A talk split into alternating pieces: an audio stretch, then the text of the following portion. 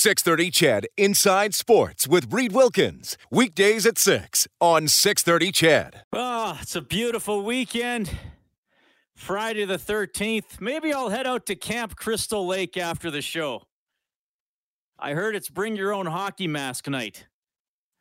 Jason, is that you? How are you doing, everybody?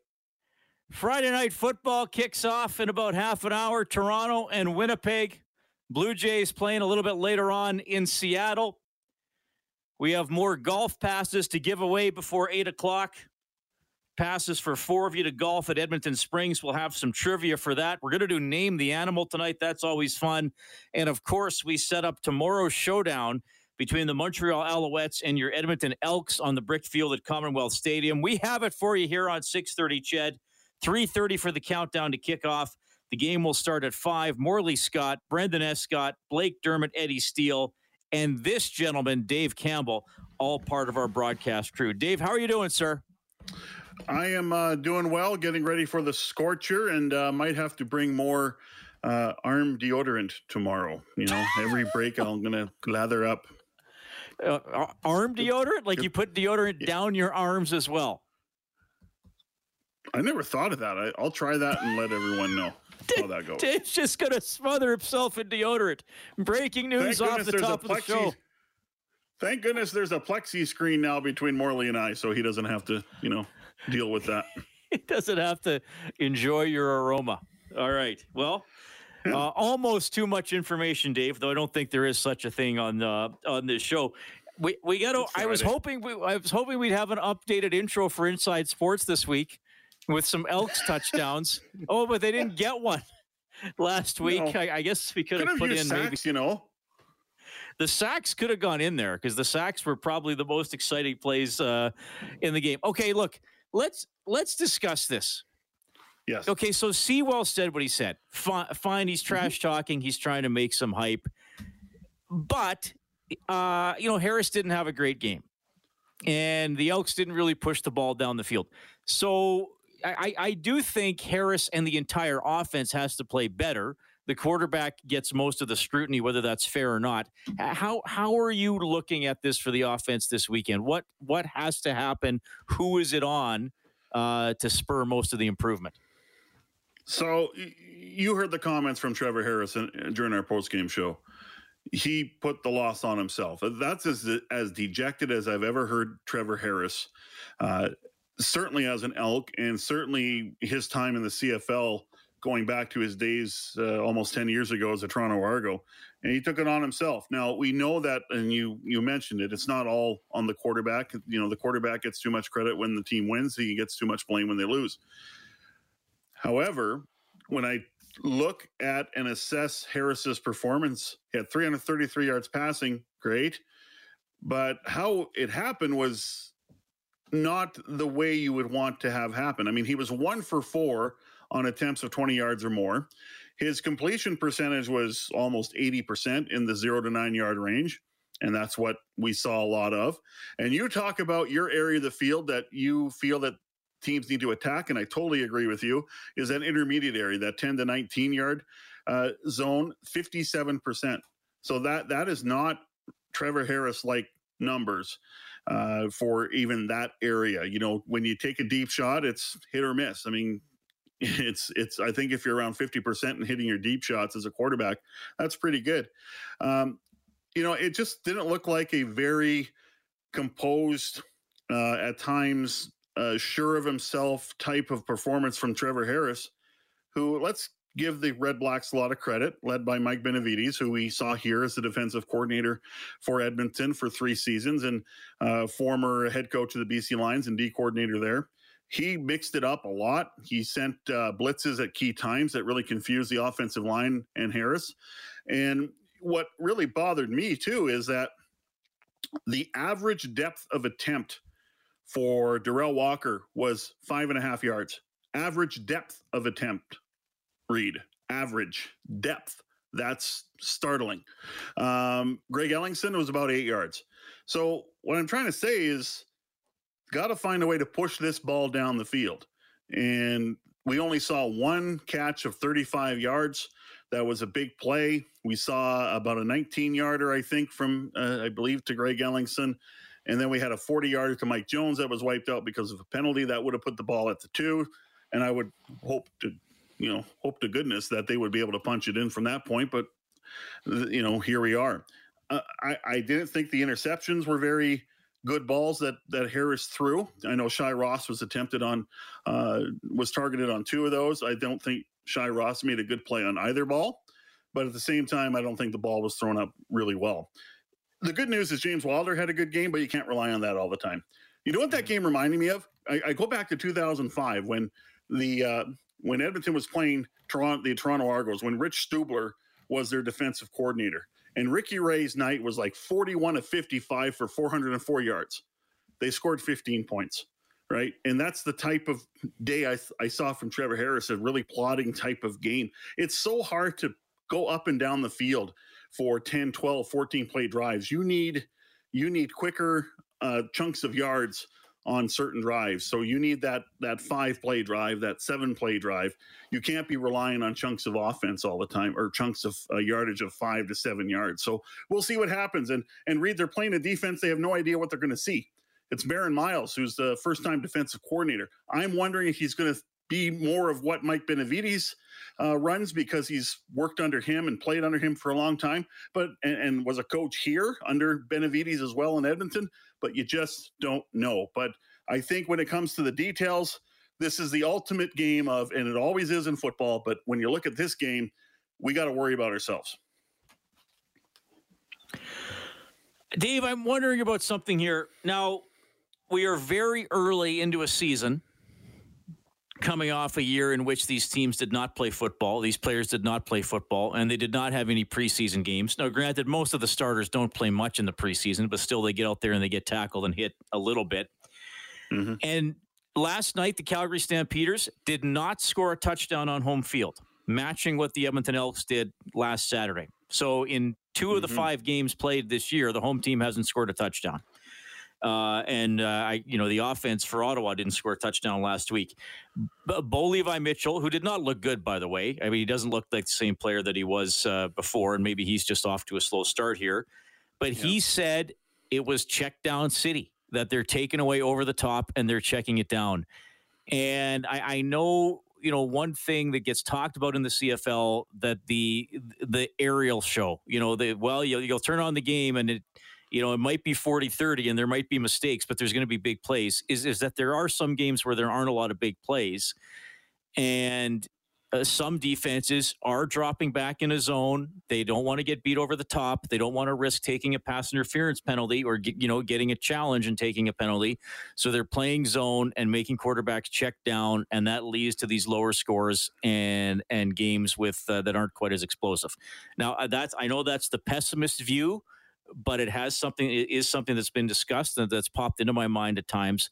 Uh, what do you make of that? And is there a way to counteract it to bring back some of the aerial fireworks that we might have seen in previous seasons? Yeah, I think this is where you have to be creative as an offensive coordinator and have to be uh, very, very cognizant of zone coverage when you're a quarterback. Because just because you're in zone coverage, Reed, doesn't mean there isn't areas of the field you attack. Now, there are a lot of exotic zone defenses. I mean, we the, the match defense where you outnumber uh, the number of receivers. So if you're overloading with four, you send you, you have five, right? So it's difficult, but yeah, you know, when when offenses are looking for big plays, and, and Trevor Harris on a number of occasions was looking downfield. I mean, his first and second reads were, you know, scanning deeper the field than he decided to check it down because at least you want to get something. I mean, Blake Dermott has said that to us many times. You want to get something, but you know what? I, I think it's uh, zone defense is complex because man to man defense, you know what's coming. You know that you're going to have seven man pressure, eight man pressure, or the safety is going to come down on a zero blitz and you know the middle's open, right? So you understand that concept. You just got to get the ball out quicker. But in zone defense, you're hanging on to the ball longer, you're scanning longer, and as long as uh, your offensive line can hold up, that's great. But you know, once you get to the three, four second mark, the defensive line is going to win. So yeah, teams right now are just saying we're just going to play zone defense right now and make you earn it, and we're going to have these low scoring games. But you know, as far as the offense is concerned, there's always that gap, the, the gaps in the zone defense. You just have to find it. And there are, that's when you got to be, a bit more creative, I think, on offense to attack those uh, zones. So it's hard to throw deep on zone defense. I will say that. But I do think there's that, you know, you talk about that 10, 15 yard area. I think that area does get open. I asked Singor Mobley once, um, it was a you know great former Edmonton linebacker. I said, "What play really hurts you?"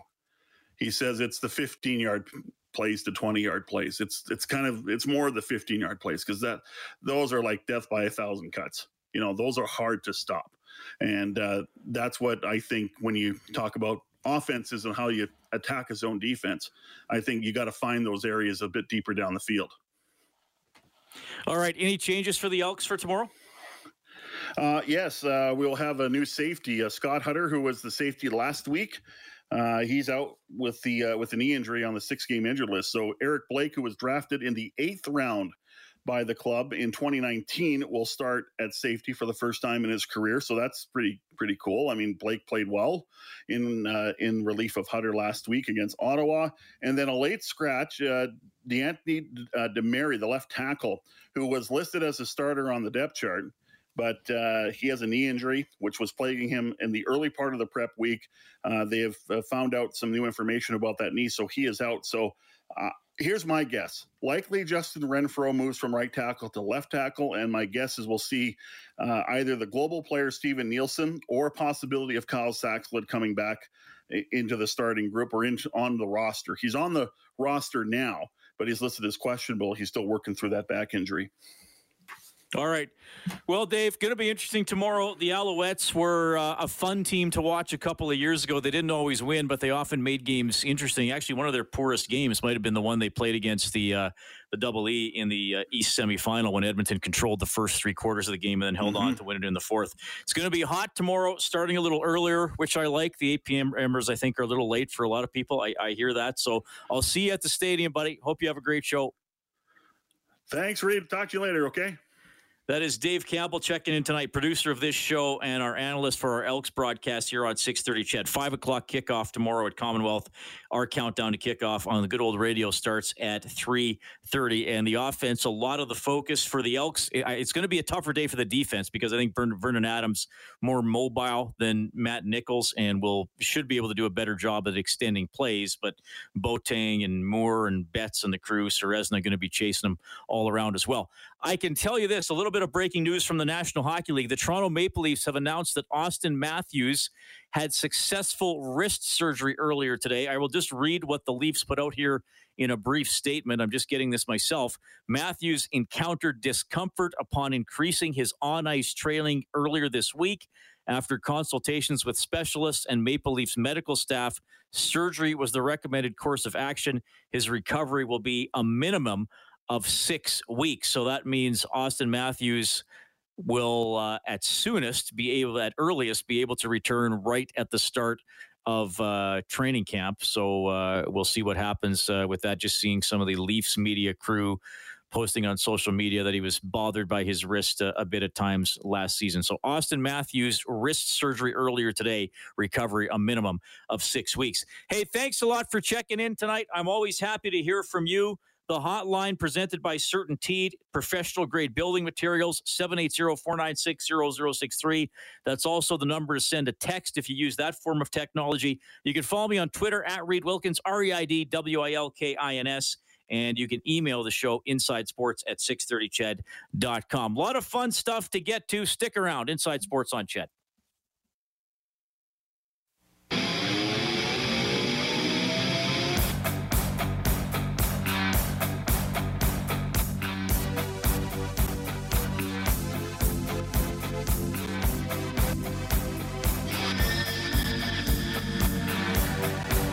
Right. So, yeah, if you missed that, Auston Matthews of the Toronto Maple Leafs had wrist surgery earlier today. He will be out a minimum of six weeks, taking him right until the start of training camp. Thanks a lot for tuning in tonight. We were talking a bit about that Field of Dreams game. It was on the tube last night while the show was on. It ended uh, after uh, after we signed off with the uh, walk off home run by the White Sox.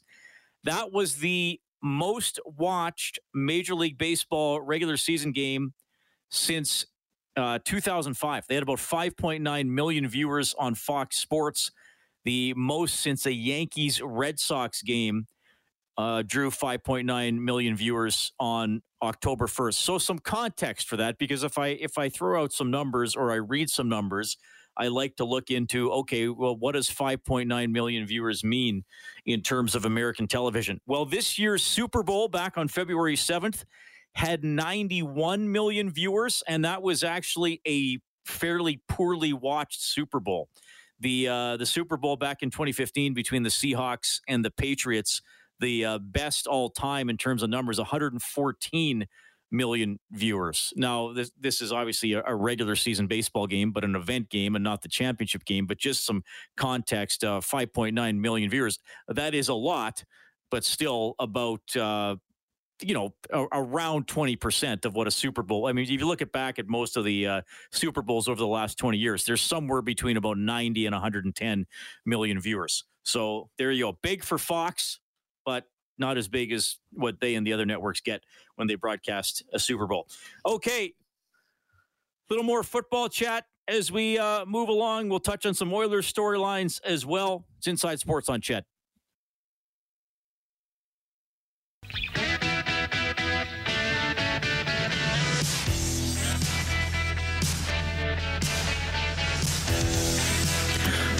Right, good to have you tuning in tonight. Friday Night Football kicking off in a few minutes. Bombers and Argos. Planes versus boats. I guess. Tomorrow, Elks, Alouettes. Commonwealth Stadium. 3:30 countdown to kickoff here on 6:30 CHED game at 5. Then the uh, later game in the CFL tomorrow should be an interesting one. Hamilton at Saskatchewan. Hamilton, uh, kind of like the Elks in uh, in Week One, had uh, a few good moments offensively, but not nearly enough. And uh, what Hamilton only scored six points at Winnipeg, and Saskatchewan was in the process of blowing out BC last week, and then had to hang on for a win in the second half. So those will be the two games coming up in the CFL tomorrow. I have a confession to make, everybody, and I only hope you can find it in your hearts to forgive me or still accept me into your lives. I did off the top of the show make a reference to it being Friday the 13th and uh, going to Camp Crystal Lake after my show. Uh, Camp Crystal Lake is the uh, site of the action in, uh, I don't know if it's in every Friday the 13th movie, but certainly in some of them. Uh, I, I, have to, I should inform people though, I have never seen the original Friday the 13th. Really? Uh, I have not, Kellen. I have seen, I, I believe I have seen two of the Friday the 13th movies. I saw the one where Jason was in space. Was there not one where he was in space? yes, I can't remember the exact Jason, number, but yeah. Was it Jason X? It might have been Jason X. That sounds about right. Yeah. Yes, because that's the one where he's uh, cryogenically frozen for 445 years, and uh, and maybe that's he's not in space, but I, I, think that's the one where he's in the future. Somebody will know this. I, I know there's a, a, a Friday the 13th file out there, and uh, and I saw Freddy versus Jason where they uh, where they fight, mm. where they square off. That one I so, actually enjoyed. It's it's it's very corny, very cheesy, but I, yeah, I enjoyed they, it. It had a it had the proper sort of uh, tone I think that you mm-hmm. need once you've reaching the tenth or eleventh movie in the series. So the entire series, and take notes on this, everybody, because at some point there will be a quiz. If not tonight, down the road. If I'm still hosting in 2445, we'll do it then. Friday the 13th, Friday the 13th, part two, Friday the 13th, part three, Friday the 13th, the final chapter. Spoiler Guess alert. What? It wasn't, it wasn't the final chapter. It wasn't the final chapter because then less than a year later, there was Friday the 13th, A New Beginning. Then there was Friday the 13th, Part Six, Jason Lives. Then Part Seven, The New Blood. Then Part Eight, Jason Takes Manhattan. So I guess that one wasn't at the lake. Right and, after the Muppets. right, that's right. The Muppets took Manhattan. So it's it's both a sequel to the Friday Thirteenth series and a sequel to the Muppets Take Manhattan. I'd watch then, that. That'd be fun. then part nine was simply called Jason Goes to Hell, the final Friday. Then it was Jason X. Then it was Freddy versus Jason. And then in 2009, there was a movie called uh, Friday the 13th. Which I guess was they were going to try to restart it, but they never really did. So I've only seen two of those uh, 12 movies. Do I, at this point in my life, am I going to go back and watch the original? I don't think so. Uh, Dino Bambino says, I thought Jason X was a. Oh, Dino, I'm not reading that. And that would be triple X, by the way, for where your mind is going. My goodness, Dino. Making everybody blush. Well, tell you what, let's let's do it now. Let's do the golf trivia now. Though it's not a golf question today, but I do want to send you and three people out for a day of golf at Edmonton Springs. So call in. Kellen will put you in the queue. I'll give you the question now, but you'll be able to hear it until you try to answer on air. The theme is the uh, is Edmonton and Montreal in the Canadian Football League. They played a classic Grey Cup game in 2005. Who were the two starting quarterbacks in 2005? You have to say both of them. Who were the two starting quarterbacks in the 2005 Grey Cup? 780 496 0063. The completion of a trilogy of games between the Double E and the Alouettes. They played in 02 at Commonwealth. Montreal won. They played in 03 in Regina. Edmonton won that one. And then in 2005, they played uh, in Vancouver in the Dome and it went to overtime. And of course, Edmonton won. So I want to know the two quarterbacks in that game 780 496 0063. This texter says, You don't like Elks for a name either. No, actually, I do like Elks for a name. Uh, I thought that was going to very likely be the name all along. I don't know what I did to suggest that I didn't like that name. I'm generally fine with team names. I mean, whatever, name your team, market your team, go out and play whatever sports you play. All right. We got Dean up first on the phone line. Dean, what's going on with you tonight, buddy? Hey, just uh, finishing up work, heading home. Oh, good stuff. Good stuff. Well, thanks for tuning into the show. It's I'm I, I like 14 people listen to the show, so I'm always curious as to what they're doing uh, and and why they listen. But driving home, thanks for uh, picking me over, you know, like some uh, like a jazz radio station or something like that. Uh, anyway, are you a pretty big football fan? Yeah, I am. So, yep. Okay, and by the way, I like jazz, but I, I would still listen to this over jazz. Uh, okay, who are the two starting quarterbacks in the 2005 Grey Cup? I'm going to say Anthony Calvillo and Ricky Ray. You are absolutely 100% correct. And Ray outdueled Calvillo in overtime. Have you watched any football on this young season yet? Yeah, I uh, saw the I saw the first game and uh, didn't enjoy the last second. well, I, I didn't enjoy most of it offensively. I thought that this this D line might be the best D line since the great. Like, do you remember uh, what they signed Montford for that one year, and they had Elfrid Payton on yeah. I think the 03 team. Yeah, uh, yeah. Yeah, so I, I, think this D line has the potential to be as good uh, as those guys, but uh, the the offense, a uh, lot of yards, no points. Okay, well, have a safe drive home, and I hope you get to watch uh, Winnipeg and Toronto when you get home. Just stay on the line, okay? Because Kellen's going to take down some information from you so you can go golfing. Thanks, Reed. Okay, that is Dean. Yeah, Ray and Calvillo. And uh, Ricky Ray, we've had on the show a few times over the years since he retired. He's always uh, willing to come on and tell a tale or two. We did a really cool story with Ricky Ray last year. Uh, we brought him on, and he told his the entire process of. Remember that one year he went and played for the New York Jets and well didn't really get get to play but he said how you know he didn't get a lot of uh, practice time didn't get a lot of reps in practice and all that kind of stuff and never really got a shot and then in 05 he came back and uh, helped edmonton win the grey cup in kind, kind of a weird year they were a good team they had some games where they struggled offensively I, did, I believe that was the year Ray went six or seven games without a touchdown pass. And even though Edmonton won most of those games, they weren't scoring a lot of points. Uh, Danny Maciocia was was the head coach, which was because and now uh, Danny uh, what what is he? He's the Alouettes GM, and he was with the Montreal Carabin for a while, and I think that's now where Anthony Calvillo is as the offensive coordinator. I'm kind of going six degrees of separation by memory here. I hope I got all those current titles right. But Chocha was like he was a better offensive coordinator than head coach. Like I thought he was more aggressive as an OC than he was when he called plays as the head coach. And maybe that's what Higgins demanded of him. Um, but yeah, that that that 05 was when they went into Calgary for the West semifinal, and uh, we're down I think 23-9 at halftime. And Jason Maas came in and lit a fire into the offense, and they wound up winning the game.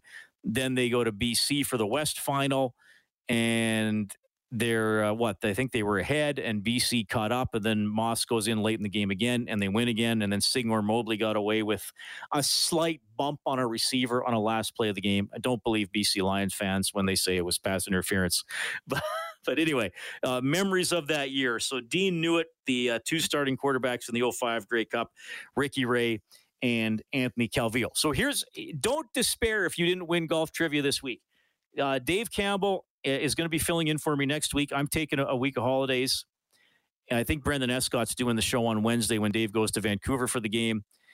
And then when I'm back the week of the 23rd, we'll do more golf trivia. So we'll give away some some passes so you can get in kind of a late season uh, round or two. D says, Isn't that the year when Maciocia went on the field to play too early, thinking the game was over? That was the 05 Grey Cup. I believe Danny has says that he he thought the the pass was intercepted when it was actually knocked down. I think that's what he said after the game. What he actually saw or thought, I don't know. I wasn't in his head, but I think that's what he said uh, after the fact. All right, we got a quick timeout. We we got a really interesting guest coming up after the break. He's going to have a cool perspective on something. It's Inside Sports on CHED.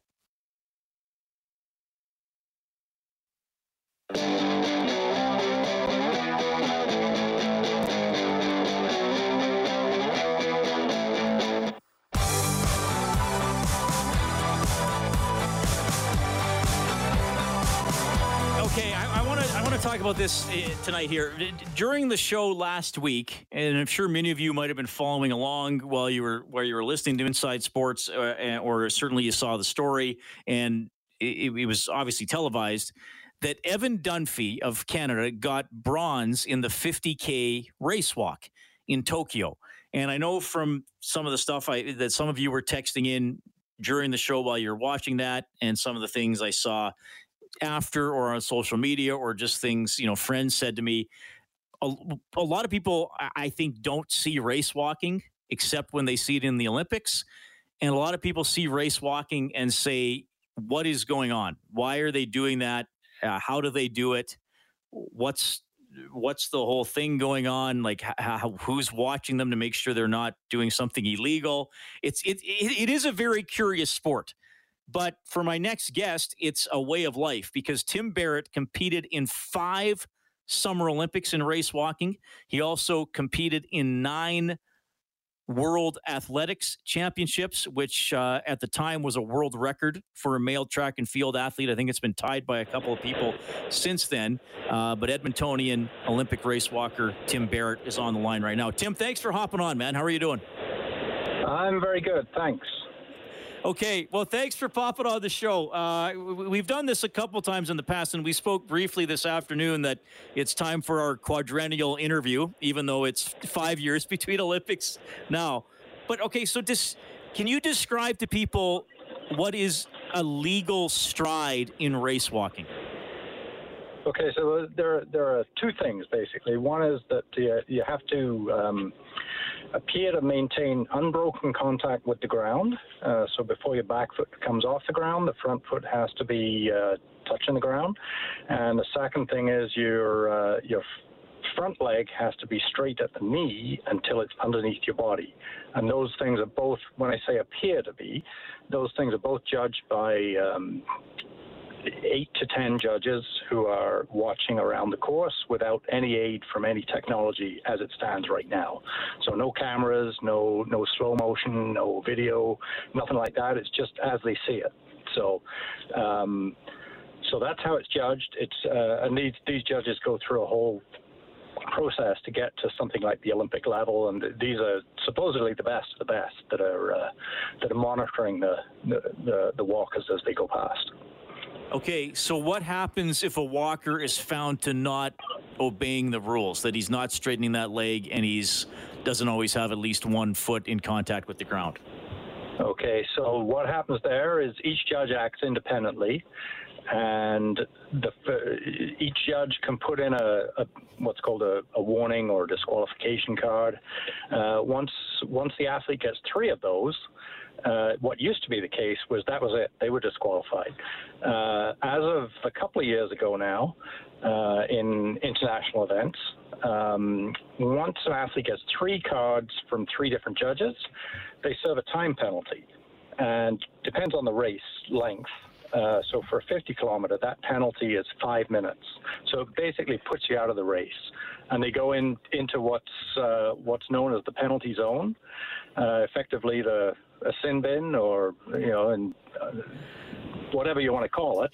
Uh, right. But they have to they have to they have to wait there for, for five minutes until they're released and they're back in the race. Uh, but five minutes has gone past, and so they're they're pretty much out of contention by that point. Right. So yeah, five then, minutes. You're, yeah, like the difference between first and third was I think 40, 48 seconds, something like that. So five minutes, it's uh, yeah, you're, you're, not really in contention anymore.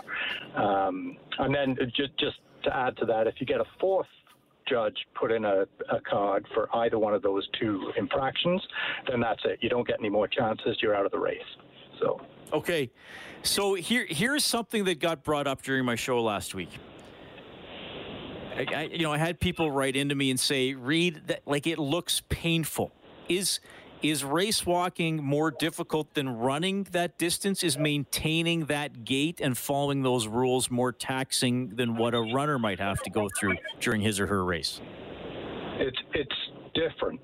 Uh, I, don't want to say it's more taxing. Uh, there's a different skill set, uh, different technique.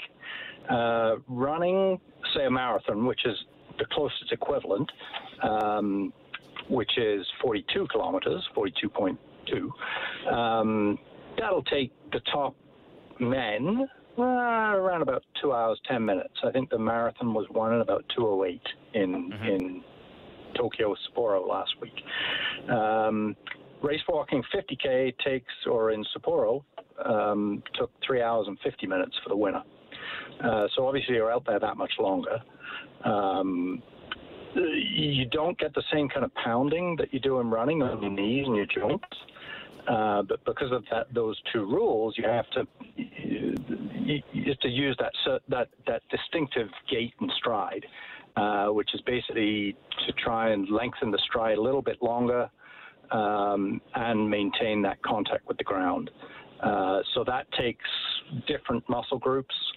Uh, and because you're out there that much longer, you're more prone to, especially in the conditions they had in, in Japan last week, uh, you're more prone to, you know, fatigue, uh, dehydration, muscle cramping, that kind of thing, especially in the last hour of the race.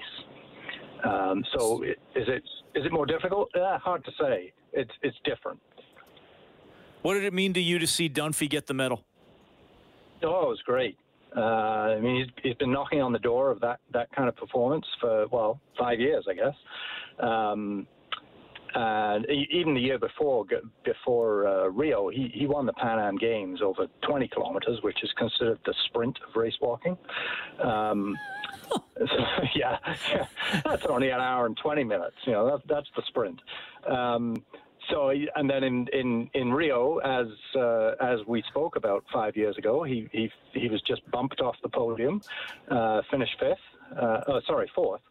Uh, just uh, just got a bit of a, a, shoulder nudge, which I think was totally unintentional on the part of the, the Japanese athlete who, who just passed him right at the end. Um, but he's he's been working hard ever since, and that's fueled his motivation and um, you know he won a world championship bronze at the last world championships, which was two years ago in in Doha, in similar conditions actually that they to what they had in Sapporo last week, super hot and and humid. Um, and showed that he could compete over in those kinds of conditions with the best in the world, and he, he did it again last week. So, and we're just in the last couple minutes here, Tim. Why does somebody um, take up race walking? Are they necessarily people who were also distance runners and just tried something new? Could have there been an injury or a, a mentor or an inspiration? Why do people usually go down that route? It, it could be any of those. Um, I know for myself, I, I just tried everything in track and field. I did every single event in track and field, and this was the one I was better at relatively. Um, I know Evan tried all kinds of things. He was a hockey player at one point. Um, um, he, he did a bunch of other track and field events, and, and same for him. This was the one he was uh, he was he was good at, and decided he was going to you know put his mind to it and his body to it, and really focus on seeing how good he could get. Um, the, the, other Canadian actually in the race um, last week, uh, Matt Bilodeau, who at one point lived in Canmore, I think he's back in Quebec now. Uh, he tried a number of different, not just in track and field, but a number of different sports. He was a good cross country skier.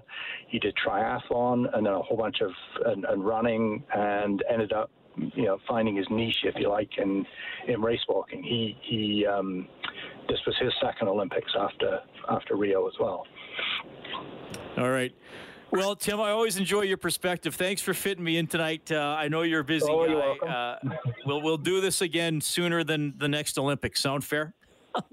oh, I hope so. But if not, we'll set a date for Paris in 2024. There we go. That is Tim Berrett checking in tonight from Edmonton. Five time Olympian in race walking, two time medalist at the uh, Commonwealth Games 1994 and 2002. Good perspective there. 780 496 0063. If you want to chime in tonight, a little more on the Oilers and the Elks as we move along. Oh, and we're going to do Name the Animal as well. 630 CHED Inside Sports with Reid Wilkins. Weekdays at 6 on 630 CHED. For most of us, crime is something we see on the news. We never think it could happen to us until it does. Loved ones are gone, and for the survivors, the scars will never heal. I'm Nancy Hixt, a senior crime reporter for Global News. And on this season of Crime Beat, I'll take you inside some of the most serious crime stories I've covered. Season 6 of Crime Beat is available now on Spotify, Apple Podcasts, Amazon Music, and all podcast platforms.